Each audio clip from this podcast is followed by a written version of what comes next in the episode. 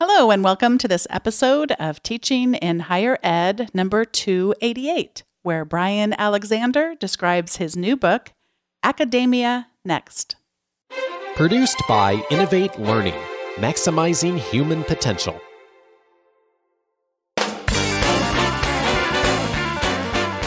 Welcome to this episode of Teaching in Higher Ed. I'm Bonni Stachowiak, and this is the space where we explore the art and science of being more effective at facilitating learning. We also share ways to improve our productivity approaches so we can have more peace in our lives and be even more present for our students.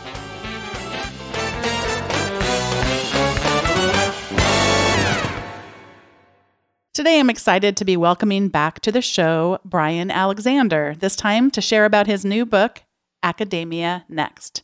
Bryan Alexander is an internationally known futurist, researcher, writer, speaker, consultant, and teacher working in the field of how technology transforms education. He completed his English language and literature PhD at the University of Michigan in 1997 with a dissertation on doppelgangers in Romantic era fiction and poetry. Then Bryan taught literature, writing, multimedia, and information technology studies Centenary College of Louisiana. There, he also pioneered multi campus interdisciplinary classes while organizing an information literacy initiative. Bryan is currently a senior scholar at Georgetown University and teaches graduate seminars in their Learning, Design, and Technology program. Bryan Alexander, welcome back to Teaching in Higher Ed. Thank you, Bonni. It's great to be back. I love anytime I get to hear your voice, but it's extra special when we're actually talking to each other and today seeing each other. Well, it's wonderful to hear you. I mean, it's wonderful to speak with you. I would say it's wonderful to hear you, but I hear you every week. And it's just part of the goodness that's part of my life. Well, thank you so much. I don't get to quite hear you every week, but there are plenty of opportunities. And one that's been so fun to revisit is just your work as a futurist. So I thought we would start out with just what on earth does a futurist do? How does a futurist work? Oh, I'm happy to talk about that. Futurists help people think about the future. We help people plan, we help people imagine, we help open their minds to possibilities, and we give them tools for anticipating and grappling with what's coming up down the pike. Personally, my focus is the future of higher education. So I work with mostly American colleges and universities, along with colleges and universities in North Africa and Europe, some in East Asia, along with businesses, governments, nonprofits that work in that in or adjacent to that space. So to do that, I do lots of consulting. I do lots of presentations. I make media from videos to audio. I write books. I host video conferences. Those are all the, the servo mechanisms behind the machine. And can you talk about how you keep score maybe maybe just in general at first as you're looking at trends that have been identified as you're looking at other futurists work and then how have you kept score also on yourself and are those are those things different at all well, sure. This is a controversial topic in the futures community because a lot of futurists, a lot of forecasters like to avoid what they call the P word for prediction. They like to say that they're not offering a crystal ball, that what they're offering are possibilities. And, and that's very fair. But as you model the future and the future hurdles on past you, I think it's a really, really useful thing to check how you did and then to apply that to your own method. There are a lot of people who do this. It's very important to do. So, for example, I mean, I'm proud of some things, but I'm bashful about the things I got wrong. Mm-hmm. From around 2000 to 2007, I walked around telling everybody that mobile devices were going to be huge, and they were everywhere in the world except for the US. And then the US, people said, Yeah, I don't know, Palm Pilot, that's such a big deal. I said, No, no, look at mobile phones. Like, well, we've got the Blackberry. There's more coming. No, I don't know about that.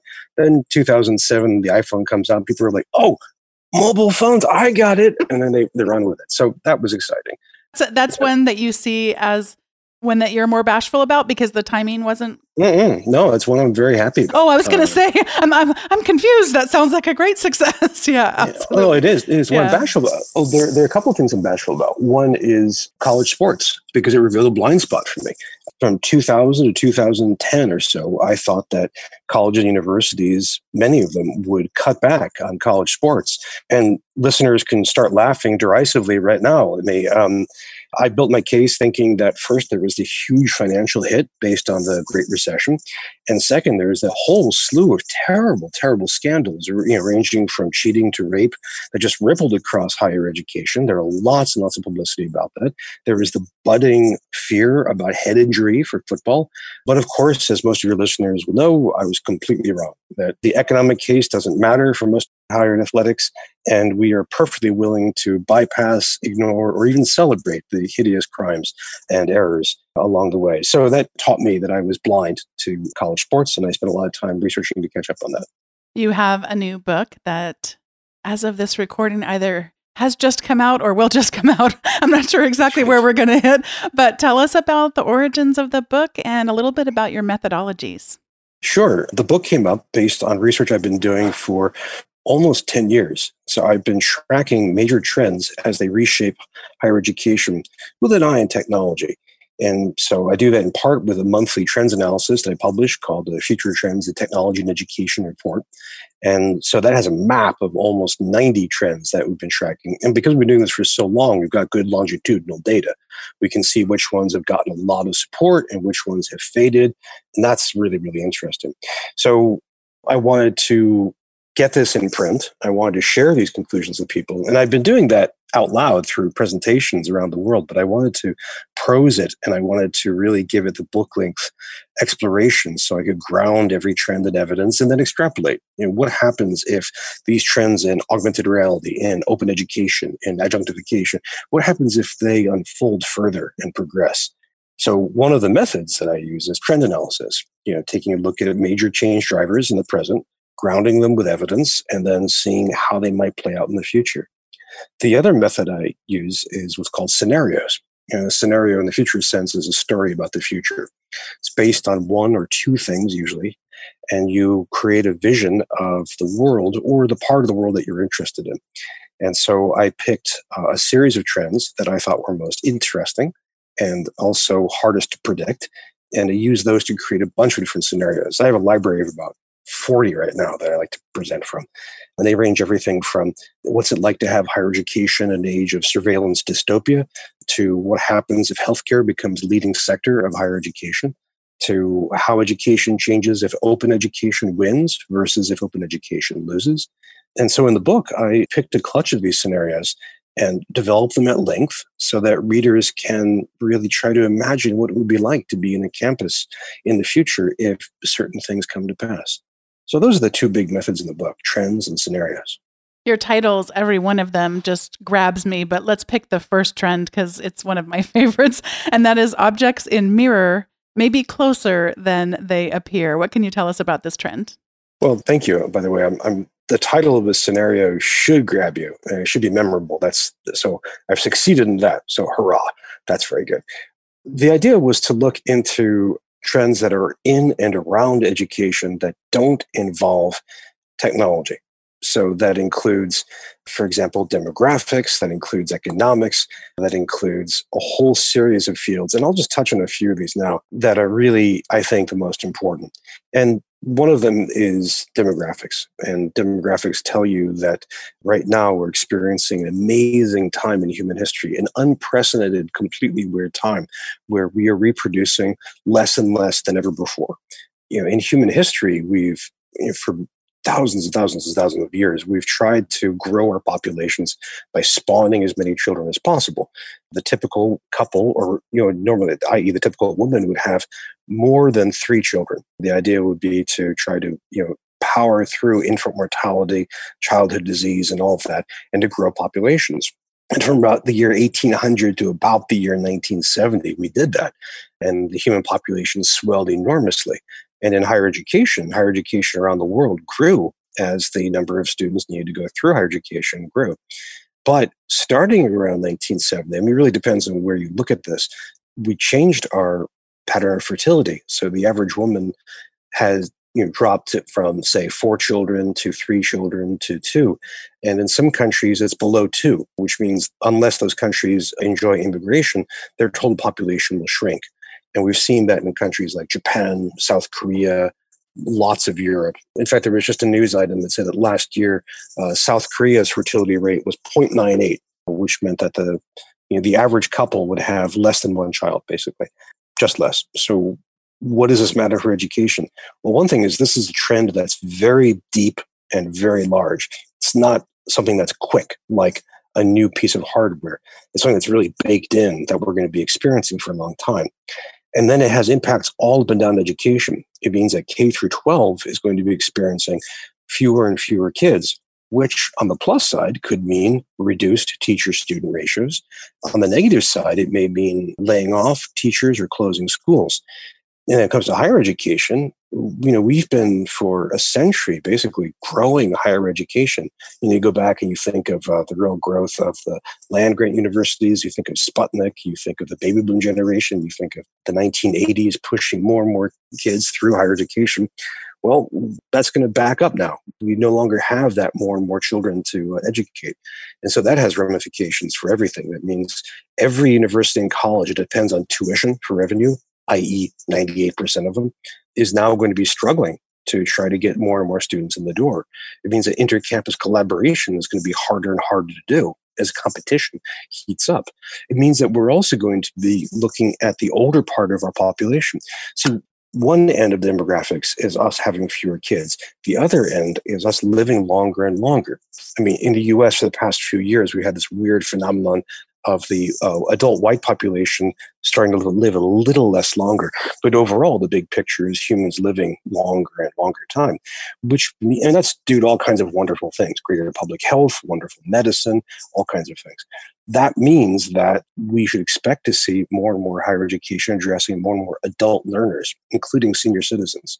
So that really transforms education as we know. Just this just this morning, Bonni, this isn't one of my picks just this morning there was a piece in inside a higher ed about how colleges are trying quote trying to figure out how to introduce a growing population of older students to their campuses the headline is orientation for the adult learner mm.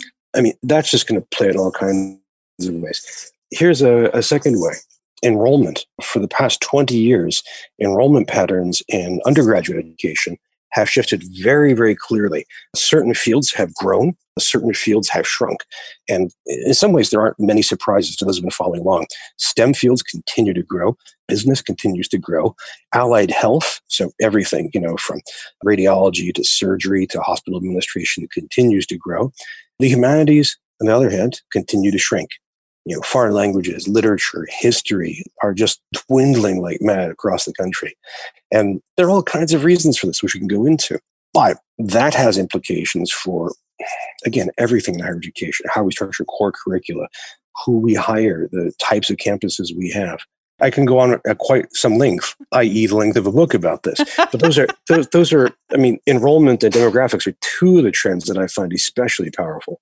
I'm interested to hear you share about, I mean, I'm interested in everything you just said, but also about the virtual learning environment and the changes there. But I wonder if you could start first with the present, because that word is not commonly used in all countries. So can you kind of define that term for us? Tell us where we are now and then tell us where you predict that we are headed. Oh, sure. VLE is the international term for what in the US we call the LMS, the Learning Management System. That's what the Wikipedia page is. So if you're looking, if you want to learn about Blackboard or something, you go to the VLE page. Uh, Learning Management System, or VLE, is a bit of software that reproduces some aspects of classroom and class management online. They date back to the 1990s. The most one of the most popular ones include Blackboard and Canvas, as well as Moodle, which is an open source one and they they have the capacity to do a lot of stuff including to monitor discussions to share class work to have a grade book to have quizzes. Unfortunately generally speaking all the research i've seen shows that the most common use of the lms or vle is for a faculty member to push some documents to the students you know i.e a syllabus and some handouts. So where i see this going well right now the lms vle market is pretty mature and pretty stable. We have some well established players. Uh, we have a relative newcomer, Canvas, which is doing very, very well. And the changes that are happening in them year by year are largely incremental. Try, you know, tweaking this, improving that, modifying this feature, all of them trying to get their mobile versions better and better, that kind of thing. So this could unfold in one of two ways. We could simply see the, LMS VLE world continue along that path for the next 20 years. There's a lot of precedent for that. Think about PowerPoint, think about Excel, think about Microsoft Word. All those office tools are completely recognizable to someone from 1998. Yeah, they, they have new suffixes. Yeah, they've got more bells and whistles, and Word has the you know uh, ribbon now, but the basic thing is still there. So it's possible we can keep doing that with the LMS. On the other hand, there is the idea of what's some called next generation digital learning environment. It's predicated on the idea that you could create an LMS designed for kind of the middle of the 21st century. So you think, well, what kind of technologies do we use now? What's the digital environment like? So you might think about open content. You might think about a lot more hyperlinking. You might think about a far simpler interface. I mean, you think now, how many interfaces are really designed for mobile phones? And so the interfaces tend to be simpler because you've got a smaller screen and instead of a tiny little arrow pointer, you've got a big finger, right? So imagine a next, next generation digital learning environment that is, say, designed first for the mobile phone and may have several different components that communicate with each other and bounce back and forth, that may be more interactive, they have more game like features, and they may be more invested in the open web in terms of open content and hyperlinking. That'd be a very, very different tool. So it's possible we could go down that road. So those are two different paths. And it's, you know, the future is we like to follow the rules of improv and do yes and or both and. So we'll possibly have both of those at once.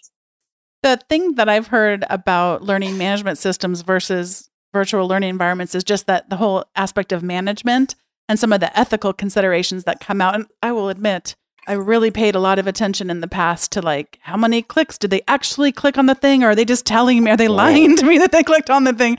And I have a very different viewpoint today. I suspect I probably have areas I still need to get pushed in and testing my own ethical boundaries and what are these tools for? But I'm curious your comments just about the ways in which maybe your ethical views have changed or you've just seen through some of these trends where we're trying to increase the usefulness of these or we're trying to increase our ability to surveil our students? Where, where are you seeing those tensions come in, either for yourself or for what you're researching? Well, as a researcher, I see these trends in tension. So, on the one hand, there's the move to get as much student data as possible and to do things with it, to run all kinds of analyses, ranging from simple analysis to applying AI. And we've already seen a range of positive effects of that. And we've seen also possibilities that can go beyond that. Everything from the great work at Georgia State to improve retention to different faculty members being able to redirect class resources for students. Especially, this is the thing that works well, Bonni, at scale. So, not the kind of thing you might do in a seminar of six people, but when you're talking about a class of 600 or an undergraduate class of, say, 10,000, then at that kind of scale, that kind of big data can be really, really helpful and really useful. And we're just starting to see how this could work out. On the countervailing side, we have the fear of surveillance, and that fear ranges from the thoughtful to the goofy. But we do have a lot of rising anxiety about this. Like, to give you one anecdote, last fall I taught a seminar, a graduate seminar at Georgetown, and I asked my students what technology they wanted to use. And they said they wanted to use the LMS because it felt more secure than things on the open web. So I think that's that's an interesting dynamic. And the security goes in a different direction other than data, which is you asked me how I changed. For about 20 years, I believed firmly in the open web and then having students learn and share their learning on the open web in as many ways as possible. And I've done that in my practice, I've done that in my teaching and research. But since Gamergate, I've been more equivocal about this. I wonder is this really the best way forward when we have people who can attack you for reasons of identity or for politics or just for lulls? So I'm wondering now, not just my personal practice, but looking at the, at the broader field, if this might be a vote for maintaining the present LMS VLE model because it is a silo, because it is closed off in the open web, and that might be a refuge from trolls. So I think we might see that happen as well. I'm guessing that part of that is you may not have been as susceptible to some of the trolls, but recognizing that some of your students, based on their identities, may find themselves as victims of these trolls. Is that part of your story as well? Not really. Um, my I've had my classes research this phenomenon of online abuse as far back as the late 1990s. This has been the subject of a great deal of research, and there's a very very famous essay on this written by Julian Dibbell called A Rape in Cyberspace, mm. which is from, I believe, 1995. And I've had my students doing work online as well, and some of them have been subject to probes or challenges that were very, very unpleasant. Now, this is before Gamergate. This is before this happened at scale. And without getting their approval, I don't want to share them but these were not based on their identity. Mm-hmm. These were always based on the subjects that they wrote about. So, to pick a hypothetical example, one that didn't happen, if we had students researching, say, Darwin and published a paper to the open web on evolution, there's some probability that they may get attacked or criticized or just pushed back on by a young earth creationist who would say, well, that's clearly wrong, blah, blah, blah, blah, blah. So again, that's not identity so much as as the content of what they're writing about. And since Gamergate, yeah, I've had friends who have been abused and attacked online. I have friends of friends who suffered far worse, partly because of their identity, partly because of what they were writing about, sometimes for identities that didn't even uh, really apply. Now, we've just seen this grow, and we're also more aware of it than before. So, again, that makes me very equivocal in my approach to my personal approach to teaching. And when I look at the broader world, I can see there's a, a lot of instructors, a lot of students would have second thoughts about sharing their work on the open web. Has your approach been then to offer options or to live more inside the the supposed protection of the virtual learning environment? For my students, for my clients, for anybody I work with, I always give them the options. And, and then I always try to give them as much information as possible, not overwhelming them. And so we see what they pick and what they'd like to do. I've done this in my classes of digital storytelling, the classes of educational technology, when I do back channels, when I give a keynote presentation. I mean, I like to make sure people think about this and pick the right way. For my own work, as an independent, as someone who is, I mean, I run my own business, I don't have a net. I try to be careful about what I say online because I can't risk blowback.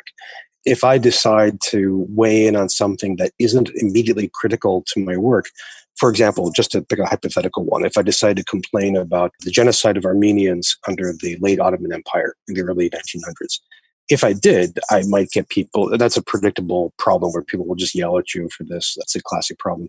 That doesn't benefit me, doesn't play in. So I tend to avoid a lot of those issues because at best, they yield me nothing, and at worst, they cost me badly, either in terms of my reputation or my business, and both. Again, I'm independent. I, I don't have tenure. I'm not backed up by an institution full time. So on the other side, I'm as open as possible. I share my thoughts, my research, my work on Twitter. I use Twitter, I use Facebook, I use LinkedIn, I use Mastodon. I blog a lot. I make videos, I make podcasts. I get interviewed by great podcasters like you.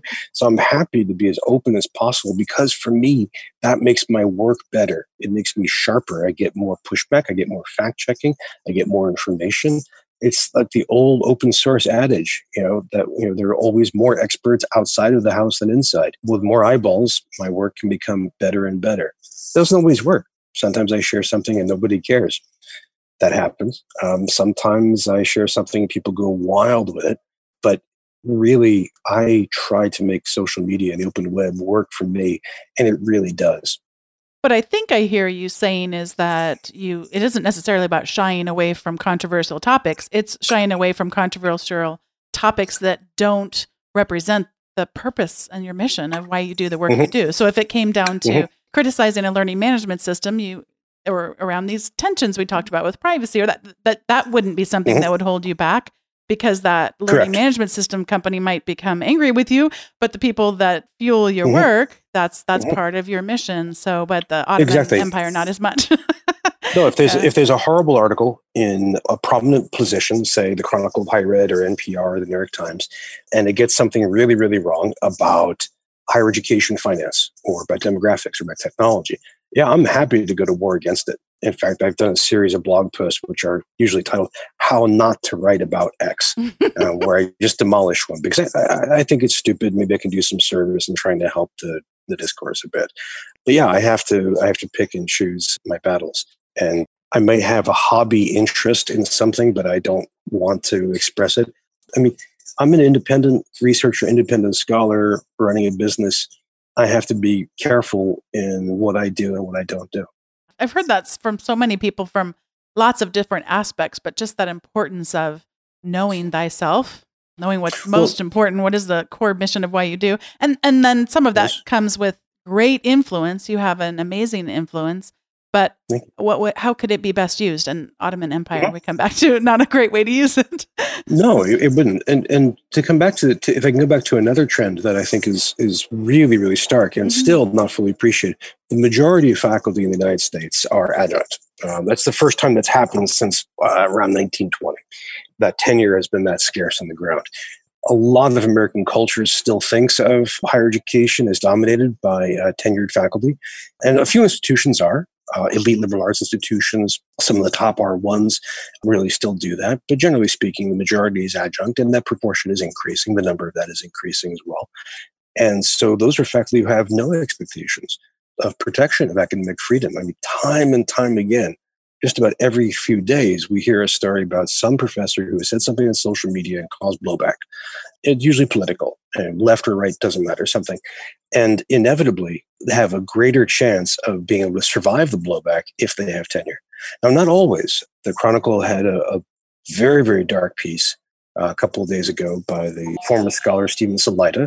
He was uh, hired by an American university to a tenured job. He accepted it. They offered him, and basically he was moving cross country to pick up that job when the president and I'm just it's a complicated story, but basically the president and some of the board found some of his tweets that were in opposition to the Israeli government and decided to block his hiring, and they successfully did. It led to a complicated legal case, and now the fellow basically drives a school bus.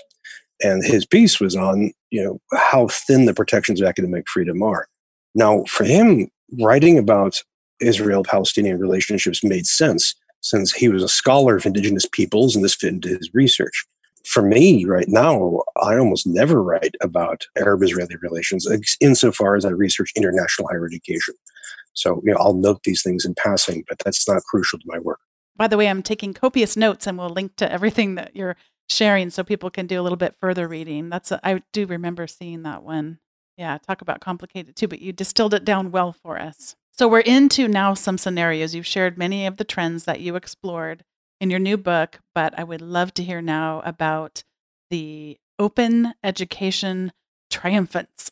So this is based on, in some ways, this is the least imaginative scenario that I've ever made. So what you can do with trends is you can plot them backwards in time and get some metrics, you know, pick any number and then extrapolate them forward in time. So you can take, for example, something like you know population and work it backwards and say how far forward it will go. But as you can see, as I mentioned before, sometimes that doesn't work out. Sometimes the future twists and turns in different ways. Here, what I just took were some of the metrics for open education resources. So those OER refers to documents, texts that are openly available, usually for free or for very, very low price. And also, I looked at open access and scholarly publication. And that's the whole field where you mix scholarly materials, primarily research articles, but also journal articles, but also monographs. You make those available, again, openly and either for free or for a very, very low cost. And I just looked at the total amount of those in the world and the proportion of those being used and how they were growing. And I just put that forward and said, all right, when, when will those become the majority of usage? And when will most students use OER instead of traditional textbooks? When will most scholarship be in open formats? And when that happens, some people call this the flip, right? So when does the majority flip to open? When that happens, how does the world change? How does university change? Now, I'm pro open in both of those cases a lot of people are. There are groups like SPARC, you know, that are all about agitating for more open, and I think that's great. But I really want this to be a balanced scenario. I didn't want it to be utopia. So I outlined a bunch of positive features, but also some problems. So, for example, one of the positive features is lower costs. So, lower costs for students, lower costs for faculty having to buy articles or textbooks, and lower costs for libraries having to buy these materials. Another is greater creativity. Uh, so, for example, you know, I have in my hand right now a book, which we're going to mention in a little while, and it's not available open. It's a great book, but I can't do anything with it as an instructor. I can't modify the text. I can't remix it or anything. But if it were open, then I could. Then I could blend it with another book. I could remix it. I could change the order of it, that kind of thing. faculty can be more creative, students can be more creative. And on top of that, there's the advantage that some present day geopolitical inequities might be rebalanced. So if you look at most of the developing world or the global south right now you can see that many of their libraries suffer from just not having enough volumes because they haven't been able to historically afford access to this and some still can't and that's a real challenge that really holds back scholarly development in a lot of these countries you think about sub-saharan africa you think of parts of central asia parts of southeast asia well how great it would be if you were a scholar in rwanda or a scholar in pakistan instead of having to just not see most of your field, but to be able to have access to it, that would be fantastic. A mini renaissance could unfold. So those are some of the great positive things. Then I thought about some of the negatives. I mean, some of the things that we've seen with lots of open content and some of open source software. And one of those is that authorship can be spurious at times. Bonni, I have to ask, have you ever had any of your writing pirated before? I would not describe it as pirated where it's word for word, but my goodness, was that ever a very liberal paraphrasing? Let's just say that. you know, I mean, I, I, won't mention the name of the organization, but I thought that is wow. about 85% of what I wrote. But, you know, I, they did link back to the original article. So, you know, they were using the content and were clear about where they got it from. But yeah, I don't know. How about you? Well, I, I, remember the first time one of my books got pirated. I, I was so I was so happy. Mm. I, I, thought, oh, you know, someone cared. That's great. Yeah. um, and it's a book that actually sells well. I mean, it's in the second edition now. But I mean, that first one, I was like, oh, this is so sweet. But then I, I found an article of mine completely copied and republished by somebody else um, without attribution, and I, I was really ticked. Well, with open, that becomes easier and easier to do. Mm. So it's possible that we might go back to, say, the 18th century, where authorship becomes kind of hard to pin down, and people often publish under pseudonyms. And, and we have some of that now. You could think, you know, the inventor of Bitcoin, uh, blockchain technology, still we don't know who it is. That was a pseudonym. The inventor of the term stochastic terrorism, we still don't know who that was. So it may be that we see a kind of new age of spurious authorship or dubious authorship. Another problem is with open, there could be issues of the quality degrading. So there's a wonderful book on the history of the book by Adrian Johns, where he takes a look at book printing in the 17th and 18th centuries and please, listeners, don't start snoring if you hear that. It's actually a fantastic book because one of the things he tries to figure out is why the British invented copyright because it was a bizarre invention that came out of nowhere and nobody else was doing it. And one of the reasons they came up with copyright was, according to Johns, that science publishing was starting to suffer in bad quality. Okay, so you know the Xerox of a Xerox of a Xerox gets worse and worse over time. Well, the same thing was starting to happen in scientific publication that people would copy a chart of Galileo's and leave out 5% of it. Then that way it copied and leave out 5%. And so kind of the foundation of science, of reproducibility, was getting harder and harder to do. So with copyright, which is the early 18th century in Britain, publishers had to register their publications in a central location. Now you had authoritative editions, and in theory, the quality went up. And obviously, the scientific revolution has rocketed ahead since then. So it's possible that we'll see problems with quality and then we'll have to devise new methods, maybe you know, akin to but not equal to copyright in order to grapple with them. So I, I think overall a, a better world, but with some challenges. Another area I'd love to have you explore before we get to the recommendation segment is the one you titled Augmented Campus. So, Bonni, have you played with any augmented reality stuff? I have. I have done stuff with the kids. In fact, just yesterday in the Lego store now, if you go into it, they're fascinated by being able to pick up the boxes and hold them in front of a camera that's right there in the store, and things will begin to appear and make those things come to life. And oh, then nice. I have a running joke with a colleague because she thinks I like to play too much with technology and she just wants to know first how it's useful. By the way, she's way more technical than I am, just to be clear on that.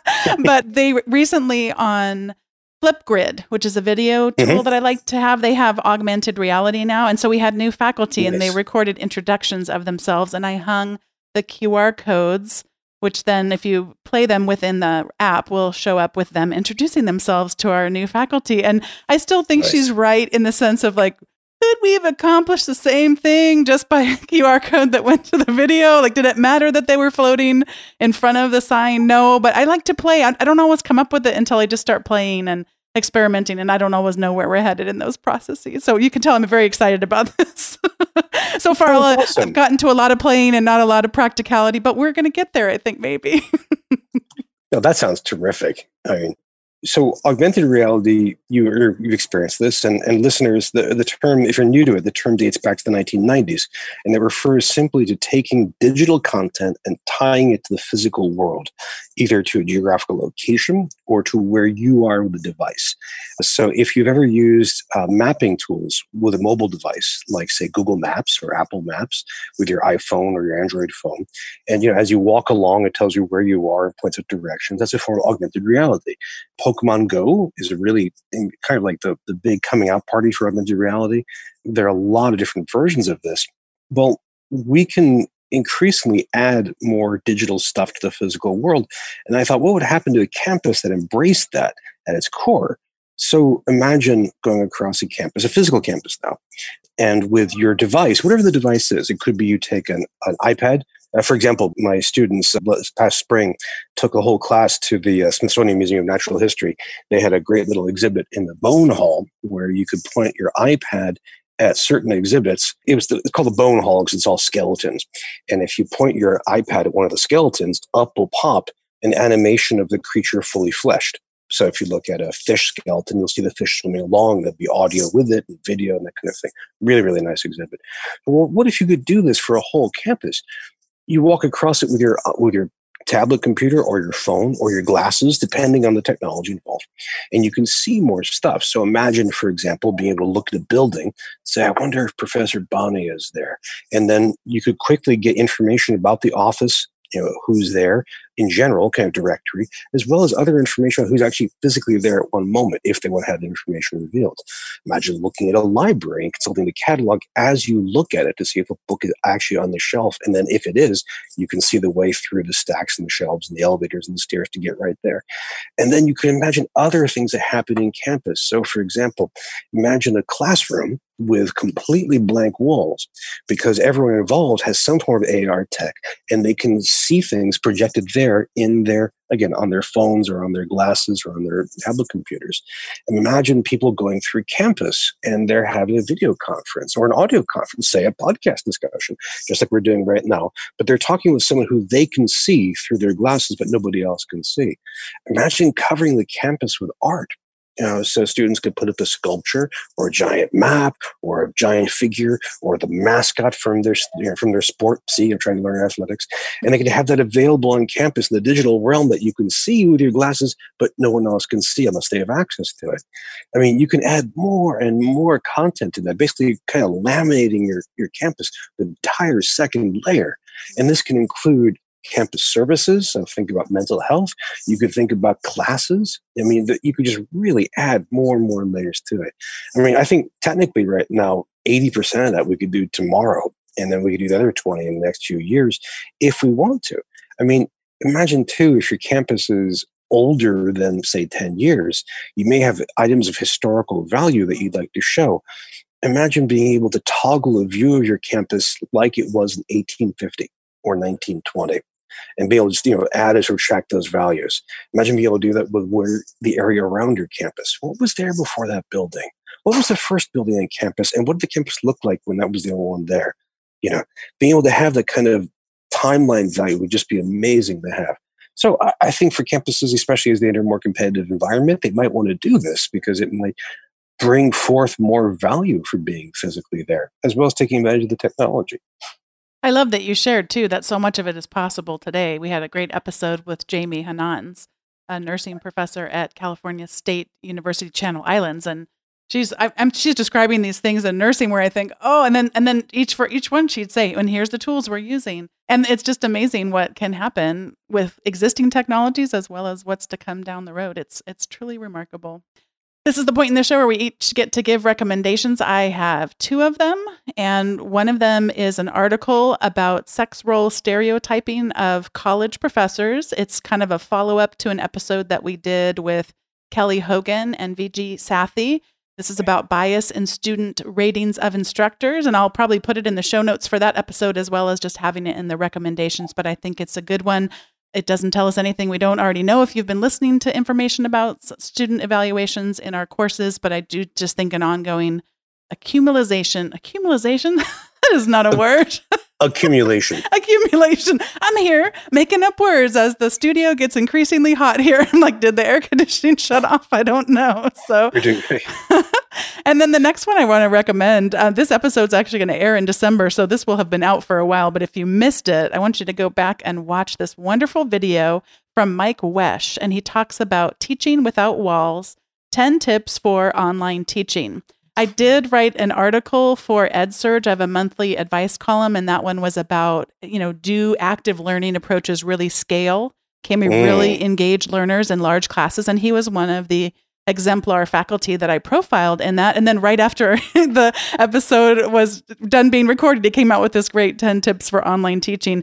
He really just takes whenever I watch his videos, it feels like you're going on an adventure with him. And it's just you and him. Maybe there's a couple other people there, but his stuff really scales, is incredibly engaging. Yeah. And he doesn't call things assignments. In this particular case, I think this class calls them challenges, but it just feels like you're mm-hmm. going to be exposed to these great adventures and you're going to get to go on it and, and take yourself on some too and report back in. He really brings the online world just alive in ways that so very few do. So I'm going to link to both of these things in the show notes. And then, Bryan, I know you have a couple things to share with us as well.